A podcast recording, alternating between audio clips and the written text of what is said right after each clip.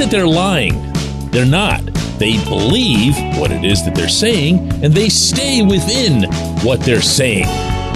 However, it's so, so, so much more important to pay attention to what they do rather than what they say. Good morning to you. Good Friday morning. I'm Dejan Kovacevic of DK Pittsburgh Sports.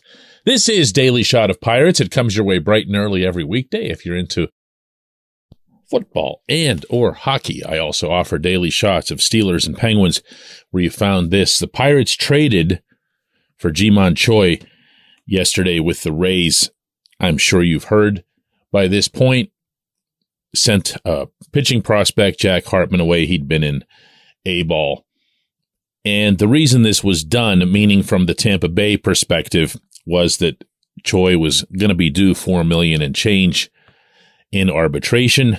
The Rays clearly didn't like the way he finished the season for them, and nor should they have. He batted 188 over the second half, struck out more than a third of the time, really struggled to get anything going, even getting on base.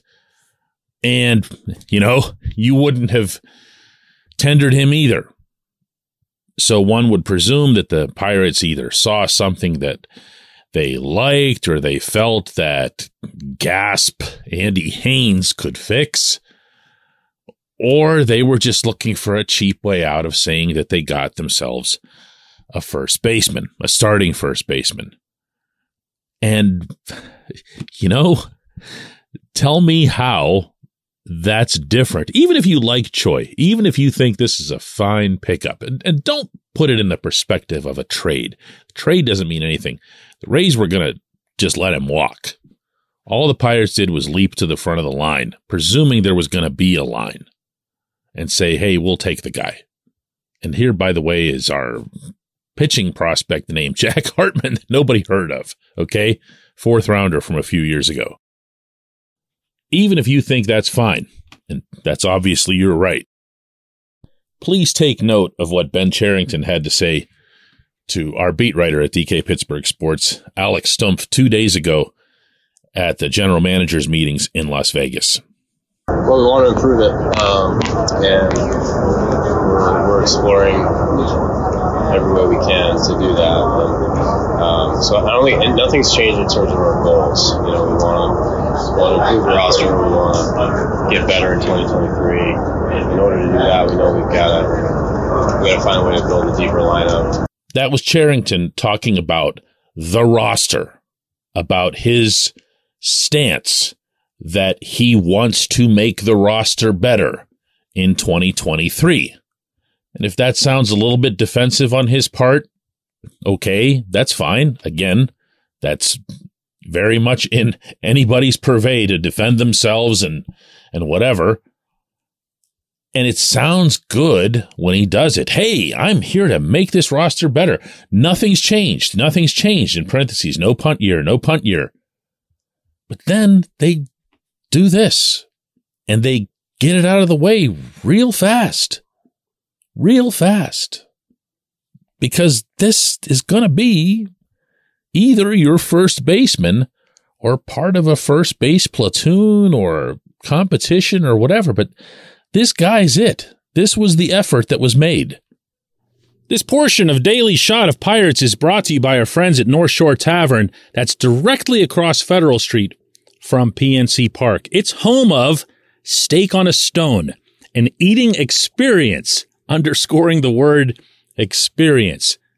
The steak is brought to you partially cooked on an 800 degree stone, and you do the rest. It's a ton of fun. It's a great meal and it's a baseball atmosphere like no other in Pittsburgh. North Shore Tavern, right across Federal Street from PNC Park. Choi is 31 years old. He's been in the majors for seven years. He has a career 239 average, a 345 on base percentage, and that's who he is. This past season for the Rays, he batted 233, had 11 homers, 52 RBIs, uh, got into 113 games. And again, that is who he is. What had to be scary, to repeat myself, to Tampa Bay was the way he fell off. And that really didn't have much of a precedent. That's the last thing that Choi put on display in a year where he knew it was going to be something that'd go to the wire as to whether or not he'd get paid going into 2023, especially with a team like Tampa. So here are the Pirates who could be looking theoretically at any number of options in the first base, including options that would cost a lot more than the 4 million and change that they're going to end up giving to Choi. Around the same amount of money that they threw away on Yoshi Tsutsugo last year. But they didn't do that. They didn't say, "Hang on, let's let's see how." I, I keep bringing up Josh Bell. It, it, it doesn't have to be Josh Bell.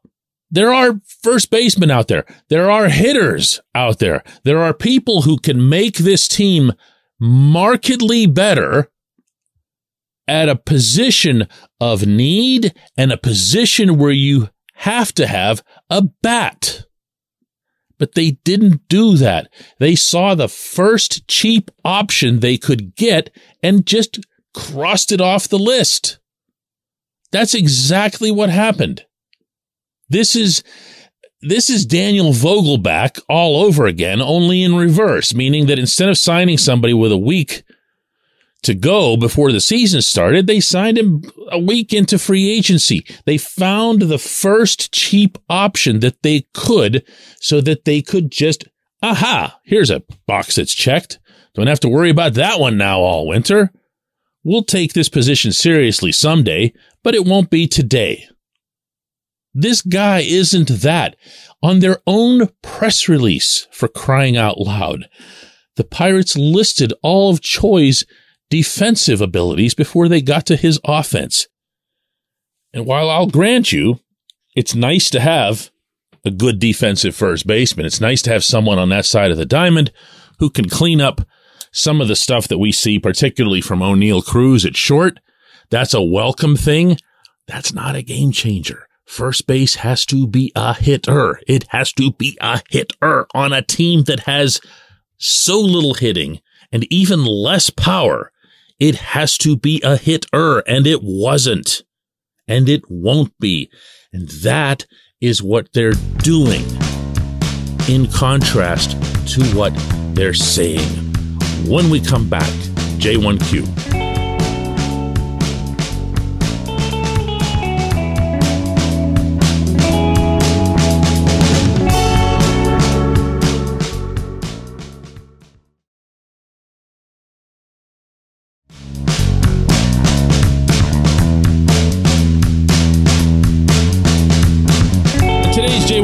Comes from Brian, who asks, What could Bob Nutting do to win over Pirates fans? Spending money is the easy answer, but will that even do it? Win the World Series? Of course. There must be some middle ground. I cannot imagine he appreciates his name being used as a joke.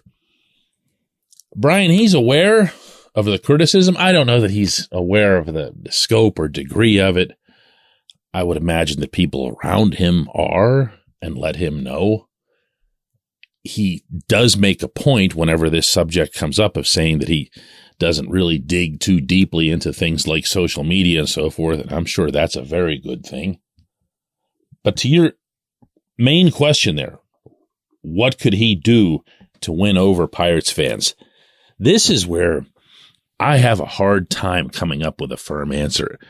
And here's why. The lazy answer is, well, nothing. He could never do anything except that I was there in 2013, 14, and 15 when there were a lot of Pirates fans, even his most ardent critics who came in and said, Hey, listen, this was the right approach. This was the way to do things. You might not recall it that way. You might not want to recall it that way, but I was there.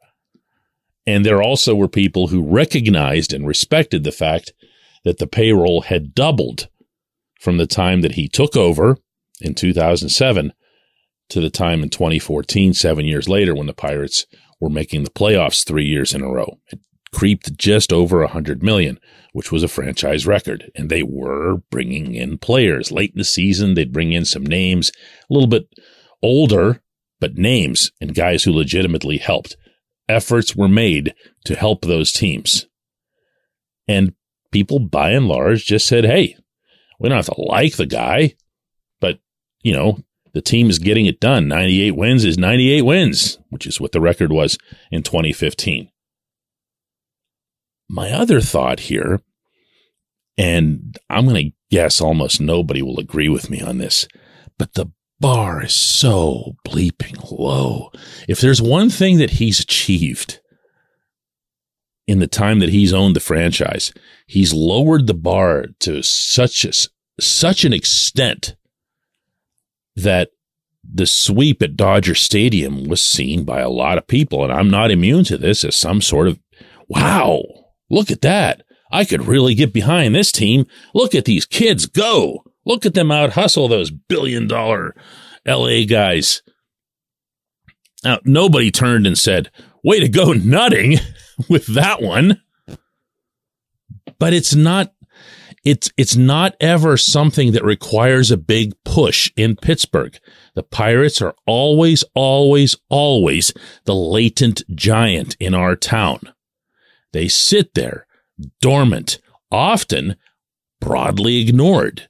But the moment that bear gets poked and the Pirates start getting even a little bit good, look out. There's an energy that's, now don't start making me compare, okay, between energies of the various three teams in town.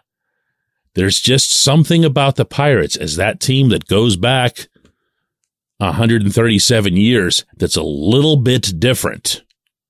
A little bit different because it crosses through the generations. It's something that families can share within themselves. Now, that is, of course, now true of the Steelers and the Penguins, but there's just something different when it comes to the Pirates. So my feeling is yes, he'll always be unpopular. Will he be outright hated? Not if they win. Not if they win. Sorry. I appreciate the question. I appreciate everyone listening to Daily Shot of Pirates today and all week long. And we will be back with another one Monday.